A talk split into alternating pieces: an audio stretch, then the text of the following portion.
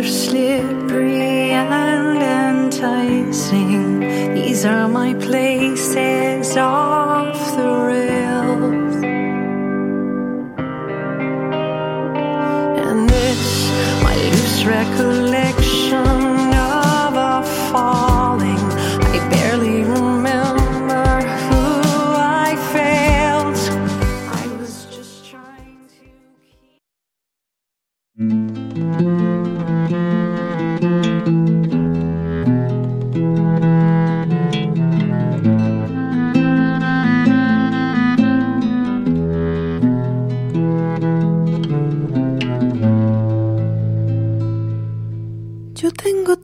hermanos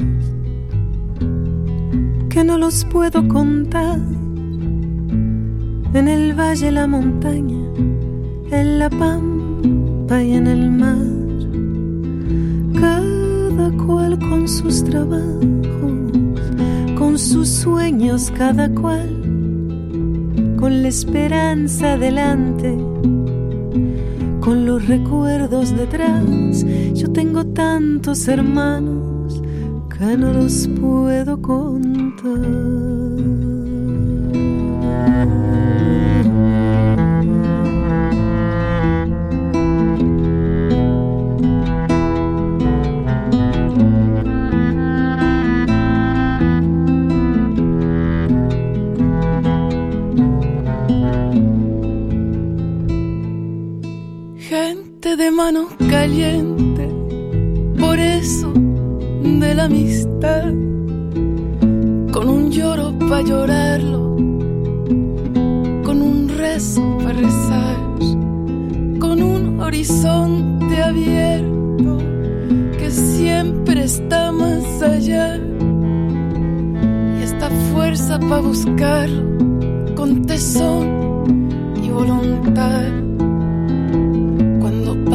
Más cerca es cuando se aleja más. Yo tengo tantos hermanos que no los puedo contar.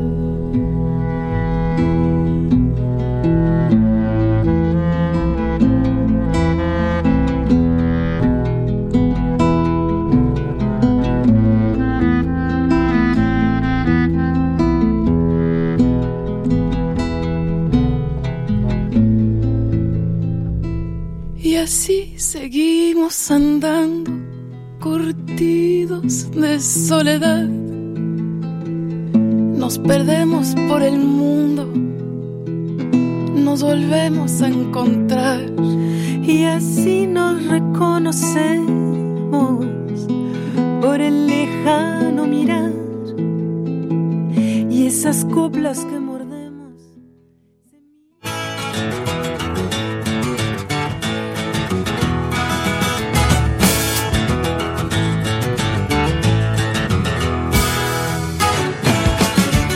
Allora, vediamo se siamo tornati in onda. Ok, allora ci scusiamo con gli ascoltatori e col nostro ospite. Abbiamo avuto un rotolone tecnologico, diciamo così. Ecco, di- eh, dicevo, è in corso questa mara- marathon eh, che è l'appuntamento con Milano Arc Week che non si è voluto cancellare nemmeno in questa situazione di coronavirus. E soprattutto nel pomeriggio ci saranno eh, una serie di ehm, eh, architetti, persone competenti che guarderanno a Milano, Milano come era e Milano come diventerà. Allora, Cino Zucchi, eh, lei è stato anche autore di progetti avveniristici bellissimi, per esempio La Nuvola eh, della nuova sede della Lavazza a Torino, poi altre, eh, la Corte Verde a Milano, il complesso residenziale al Nuovo Portello. Insomma, eh, è interessante sentire cosa pensa di, di Milano. Poi oggi pomeriggio credo che parlerà di un progetto di cacciadominioni, giusto? Sì, sì, sì, giusto. Però noi siamo interessati alla sua visione di Milano. Adesso tutti dicono eh, che c'è un'opportunità per un- nuove visioni, no? Come dovrebbe essere la, come dovrebbe cambiare la città? Allora, io penso, voglio fare una lunga premessa, nel senso che ultimamente si chiede agli architetti di diventare delle specie di maghi dalla sfera di cristallo o generare vision concept, ma c'è quasi un elemento pubblicitario in quello che stiamo facendo e talvolta ci si può prestare, talvolta no. Mm. Io credo che la città sia un sistema complesso innanzitutto, nel senso che è il luogo della nostra vita dove si mischiano tante forze, proprio come un ambiente naturale quasi. In questo senso le forze che la influenzano sono complesse e gli architetti sono un frammento di queste forze, però che quando riescono a agire in concomitanza con gli altri, perché noi non possediamo i mezzi di produzione, no? Eh, lasciano delle tracce che sopravvivono oltre il programma che le ha generati. Cioè quello che noi arriviamo sempre tardi, parlo della parte più edilizia o del disegno urbano, non sto parlando di come giro la mia stanza rispetto al coronavirus, non so se è chiaro. Per cui io sì. occupandomi dell'hardware della città, sì. arrivo sempre tardi rispetto al bisogno, ma eh, quello che faccio sopravvive. Per cui si rischia di arrivare tardi, ma per paradosso bisogna mettere dentro quello che facciamo delle previsioni che oggi sono difficili. Allora io non credo all'architettura just in time, credo forse un'architettura just out of time. Non so se mi è chiaro quello che sto dicendo. Questo non vuol dire che ogni cambiamento, in questo caso quello che abbiamo adesso, non ci porta a riflettere. Per cui se dovessi dire la struttura profonda di Milano non cambierà tutta, no? semmai ne cambieranno i suoi usi sociali. Mm. Eh, per esempio, quando mi ricordo da ragazzo c'è stata la strage di Piazza Fontana, tutti noi siamo corsi in Piazza del Duomo per avere notizie. No? Certo. In questo momento noi accendiamo Radio Popolare o Internet, cioè mm. eh, in, oggi Piazza del Duomo è vuota, domani tornerà a essere un luogo attraversato da più persone e magari degli extracomunitari che si vogliono conoscere. Cioè eh, la piazza è rimasta uguale, a parte le palme, e forse il suo uso è diverso. Questo grado di libertà è ciò che permette anche la vita della città. Cioè io vorrei asserire che non ogni cambiamento esistenziale si riflette sulla città. Non so se questa è una premessa sì. lunga ma doverosa. sì. Io entrando più nel merito, eh, io penso che certamente il tema della mobilità sia uno importante, nei, nei prossimi, chissà, mesi, anni, la potenza dei mezzi di trasporto non sarà per ragioni di stanziamento così forte, per cui processi già in atto, da una parte di uso minore del mezzo privato, ma forse anche di incrementare mobilità private, individuali, di tipo diverso, no? Gli come le biciclette. le biciclette. Ecco, eh. c'è un tema eh, quindi questa... certamente il problema è integrarli bene, cioè eh, c'è un tema di tempi e modi della città che non, è, non, non, appartiene solo all'elemento fisico, è anche all'organizzazione degli orari di lavoro e così via, per cui più complesso. Questo tema però della mobilità integrata, perché è paradossale, mm. eh, il mezzo individuale per noi oggi è spesso la macchina, specialmente per i pendolari, per cui eh, inquinerebbe anche di più, cioè c'è poi c'è un tema sullo sfondo evidentemente di diciamo, di sostenibilità ambientale, di CO2, Milano è un po' sfortunata. Sì, tra l'altro, scusi, eh, sullo sfondo ci sta anche una concezione diversa eh, della città metropolitana, perché visto che eh, questo traffico è dovuto soprattutto a persone che vengono da fuori a, a lavorare in città, andrebbero mh, mm, potenziati e, e, fatti magari anche in, in, accordo con i sindaci, con le istituzioni eh, del, dei comuni che circondano, per esempio Milano, eh, andrebbero fatti dei progetti di mobilità più sostenibile tutti insieme. Questa cosa mi sembra che si sia fatta un po' poco. Allora io penso che l'amministrazione, anche a parte temi un po' pubblicitari, esiste sempre anche una mediaticità, come vediamo recentemente nelle parti politiche, no? per cui le amministrazioni, buone o cattive che siano, hanno un problema di comunicazione, per cui talvolta vincono i progetti non migliori e non più pesanti o, strutturati, ma quelli a più alto indice di comunicabilità. No? Pensiamo all'ospedale, queste cose.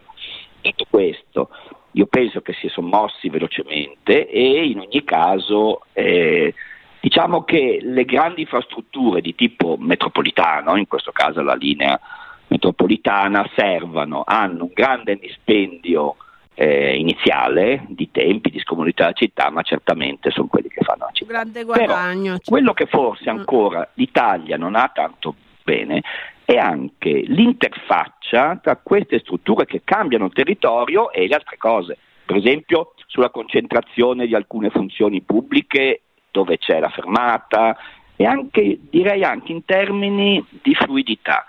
Eh, se uno va a Helsinki, l'uscita della nuova metropolitana linea leggera diventa un fatto urbano. Qui se noi andiamo a stazione a Bovisa, parlo perché il Politecnico era lì, è il posto più brutto del mondo, vorrei dire. Sì, è, è un parcheggio di macchine, cioè è una cosa tremenda. Mm. Perché il dialogo tra diciamo, persone che si occupano della parte tecnica, infrastrutture e città è ancora da sviluppare. Cioè io credo che ancora in Italia non sia arrivato a un livello dove fare una nuova fermata metropolitana vuol dire affrontare temi urbani e di paesaggio. Questo sì, è sì, ancora questo è verissimo. E poi è, vero, confermo, questa grandissima differenza qualitativa tra le fermate, diciamo così, centrali e quelle periferiche che sono veramente squallide. Senta, poi c'è un'altra questione importante. In questi ultimi anni, anche la ventiduesima eh, triennale, l'ultima che si è svolta, hanno molto messo al centro la questione del verde, della natura, che deve cambiare il nostro rapporto con la natura. Ma questa cosa è possibile o resta utopistica secondo lei?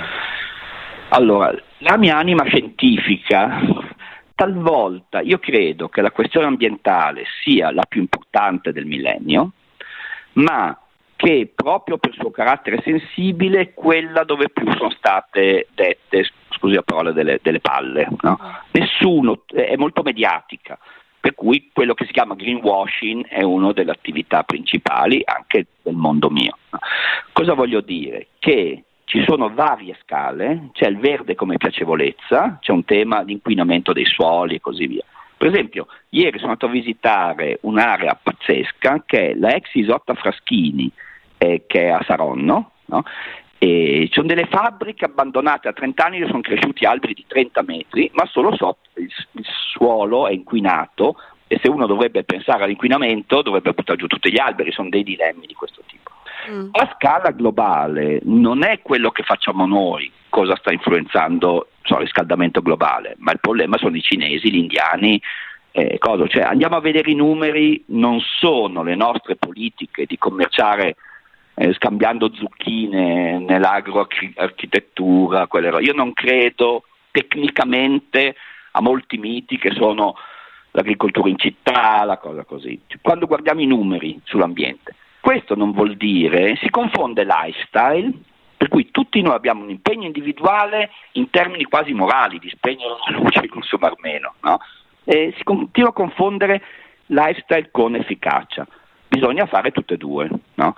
Tornando più eh, a noi, mm. per esempio non è sempre vero che il, ve- per esempio, il verde urbano, eh, il polline si salta al PM10 e fa aumentare di molti casi di asma, per cui la riforestazione può portare per esempio a, non dico la morte per asma di tante persone, Son, per esempio un'altra cosa buffa, il PM10 facendo un velo nell'atmosfera in realtà sta riducendo il riscaldamento globale.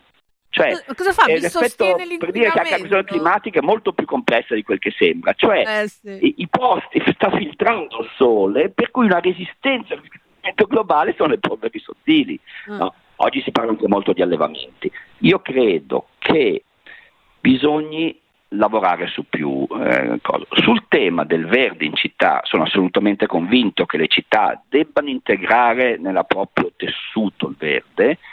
Questo verde non deve diventare il risarcimento di tutti. Non dimentichiamo che la città ha anche una cultura urbana. Faccio un esempio.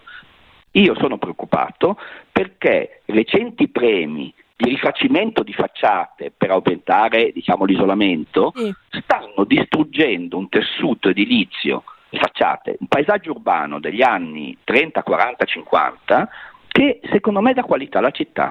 Cioè, nel momento che in questo momento, appunto oggi pomeriggio parlo di caccia dominioni, in Corso Europa stanno sfigurando un edificio di caccia dominioni con il premio eh, dell'isolamento termico a facciate. Io lo trovo ingiusto. Questo è un pericolo, cioè credo anche la città sia un fatto culturale di costume, non solo di quanti alberi pianto. Questo non vuol dire che assolutamente l'integrazione e il verde sia il nostro certo fine progettuale principale. Va bene, Cino Zucchi, noi la ringraziamo tantissimo per il tempo che ci ha dedicato, eh, anche perché sappiamo che lavora tanto di notte e di mattina come, come gli attori dorme fino a tardi. ho postato su Facebook una eh. vignetta eh. che dice The Summer, eh, le, le, abbronzature c'era tutti quelli di scuba diving, sciatori, così, tutti abbronzati, l'architetto mingherlino tutto bianco. Ho detto, è una caratteristica principale di un architetto bravo essere bianco come Klaus Kinski in Nosferatu, perché noi siamo bianchi and we only come out at night, come dice la canzone degli Smashing Pumpkins. Senta, la ringrazio tantissimo. Torna ripo- torni a riposare allora, perché oggi sì, pomeriggio alle 17.30 tocca a lei. La mia bara. buona giornata e grazie infinite. Buona giornata, buona grazie. giornata. Corvilla so Monte Carlo simil a a fürsti mala. Aber Lama risti kota, stockt war Instigator rota, solchi, solchi, sì, è vero, l'abbiamo svegliato. Eh, l'architetto Cino Zucchi che eh, parteciperà eh, alla, è uno dei protagonisti della maratona del pomeriggio. Se andate nel sito YouTube, nelle pagine Facebook della Triennale, potete seguire, seguire Marathon e lui interverrà alle 17.35. Edificio per abitazione, il suo tema uffici e negozi di Luigi Caccia Dominioni che sono in Corso Italia il 22-24.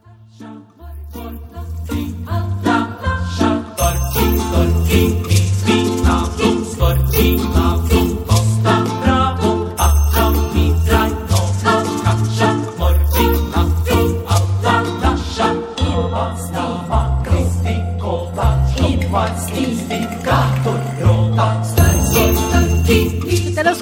girasoli e eh, volevo dedicare più tempo a questo tema, ma magari lo facciamo anche nei prossimi giorni perché non è un tema che scappa. È un'anticipazione che vi voglio dare di una grande pagina che troverete domani sulla lettura del Corriere della Sera, eh, dove si parla, sempre guardando la nuova Milano, ma io dico non solo, si parla di spazio pubblico.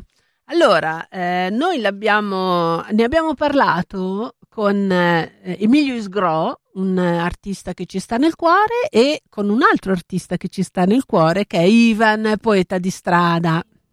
Sono intervenuto spesso Emilio. spazio urbano, a cominciare dagli anni in cui ho inventato con Ludovico Corrao lo spazio teatrale e artistico di Gibellina negli anni Ottanta certo. e dove poi Burri creò il suo stupefacente cretto. Poi un'altra volta ho agito in Sicilia sempre creando un seme d'arancia alto 7 metri per la mia città, Barcellona, Pozzo di Gotto. Poi ho fatto un seme di 7 metri per l'Expo che ora è davanti alla Triennale di Milano. Esatto, che è migrato davanti al giardino della Triennale. Eh, eh, ecco, e, e, in più ho fatto per lo Yulm una direi insomma ho fatto altre cose, non, non cito tutto, quindi sono abituato agli spazi aperti. D'altra parte noi viviamo in Italia ed è chiaro che l'Italia è nata per gli spazi aperti. Ci sono intere città, non solo al sud, che vivono all'aperto, magari stagioni non sempre freddissime, tanto è vero che i teatri all'aperto sono in Sicilia, ma sono anche a Verona, a Brescia, ce n'è uno che stanno riportando fuori nel vecchio storico, nel vecchio centro storico romano, ma addirittura lo stesso teatro di Shakespeare a Londra, il Globe, era un teatro scoperchiato e la gente evidentemente ci andava con il cappotto stando in piedi. Quindi in un'era come la nostra, così problematica per via dell'infernale virus che ci condiziona, forse gli spazi aperti se sono usati creativamente, sono una risorsa per l'arte e anche per la poesia di Ivan. Molto importante, che, infatti. Che tanto si sta battendo perché il tema torni all'ordine del giorno. Quindi per me agire all'aperto o agire al chiuso è esattamente non la stessa cosa, ma una cosa ugualmente attraente. L'importante però è inventare un linguaggio per gli spazi aperti.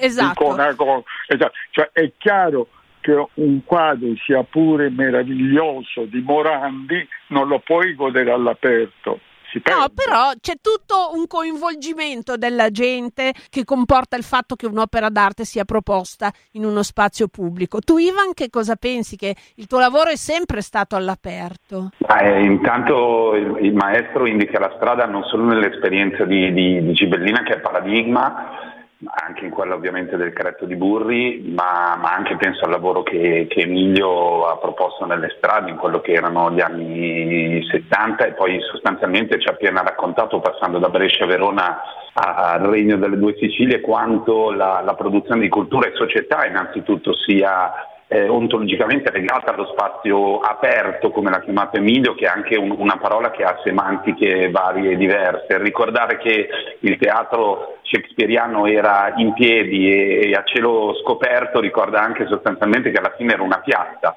Quindi io credo che la stessa parola poesia viene da poiesis, fare pratica, la prima poesia è stata eh, recitata e recepita all'aperto, quindi per me la, la scrittura in un certo senso è, è, indissolubile e inscindibile rispetto a una dimensione di comunità, una dimensione di dialettica.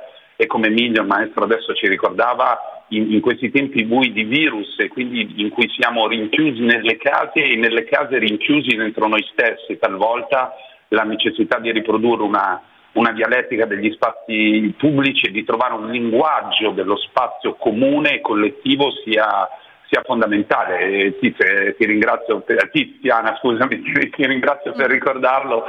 Eh, la strada è un luogo, intanto l'etimologia della parola strada richiama il condividere, non il separare, il tracciare un qualcosa da percorrere insieme. E, e inoltre la strada è densa e quindi anche oggi che sono eh, abbastanza in alto a fare un, un progetto puro all'interno di un complesso abitativo, in verità poi questo complesso userà parole e colori per darsi delle coordinate invece che il numero A, il numero B, eh, la lettera A, eccetera, de- de- della scala. Quindi de- ecco. lavorare fuori sì. ti permette di, di tirar fuori anche te stesso e, e di, di, arricchirti dentro. Allora, secondo me c'è un fatto importante. Quando l'arte, l'opera d'arte arriva in una piazza, in una strada, in una è importante anche eh, il livello di coinvolgimento della gente, perché io mi ricordo, insomma, i monumenti nelle piazze ci sono da secoli, no? Però un conto è un monumento piazzato lì e un conto invece è un'opera d'arte che arriva dopo un percorso mi viene in mente un po' di anni fa, mm, ci sono state alcune mm, brutte esperienze, opere d'arte anche importanti, di artisti importanti, che magari sono state distrutte in certi luoghi, no? poste in certe piazze. Allora, eh, lo chiedo anche a Emilio, eh, l'opera d'arte in uno spazio pubblico deve riuscire a coinvolgere la gente, in modo che la gente la senta propria, in qualche modo. Ma certo, perché eh, non per niente in questi casi c'è sempre un rapporto più o meno vivo e, via- e vivace tra l'artista e i suoi committenti, che poi sono coloro che l'opera dovranno in qualche modo fruire. Per gli spazi aperti è chiaro che non si può giocare di fioretto, l'artista deve giocare di scimitarra, cioè deve usare un linguaggio più diretto che per gli spazi chiusi. Noi prendiamo per, per esempio i grandi muralisti messicani, mm. usavano un linguaggio tagliato con l'accetta no? e quindi certe finezze stilistiche che al chiuso sono lecite e possibili, forse all'aperto è meglio lasciarle da parte. In questo senso, se è vero che non tutto il male viene per nocere, e questo male particolarmente insidioso, questo del virus, bisogna dire che bisogna in qualche modo attrezzarsi culturalmente per aprire nuovi spazi di conoscenza e usare il tempo che oggi siamo abituati a trascorrere tra le mura di casa, per trascorrerlo appena sarà possibile e con le mascherine e con i guanti che, con tutti gli accorgimenti che le autorità responsabili ci suggeriranno, bisognerà impiegare il tempo futuro per inventare nuovi linguaggi. Ci torneremo su questo, intanto vi potete curiosare lo speciale che trovate sulla lettura del Corriere della Sera domani, dove intervengono, vi abbiamo dato un assaggio eh, delle, delle, loro opinioni, eh, Ivan il poeta e eh, poeta di strada ed Emilio Isgro. Ecco, io eh, termino qui, mm, volevo semplicemente segnalarvi che sull'inserto del manifesto Allianz trovate un, un bello speciale dedicato a Nanni Balestrini a un anno dalla, dalla sua morte e lo ricordano eh, diversi personaggi che lo hanno conosciuto, che ci hanno lavorato insieme e che lo hanno apprezzato tanto come noi. Termina qui Girasoli, vi do appuntamento sabato prossimo, sempre dalle 12 all'una, sperando di non avere più nodi tecnologici che eh, poi dopo ci rovinano anche i servizi. Un saluto a tutti e buone giornate, buon weekend. Vabbè, non si aprono i musei, fa niente, continueremo a navigare in internet, però gli altri nel paese aprono, quindi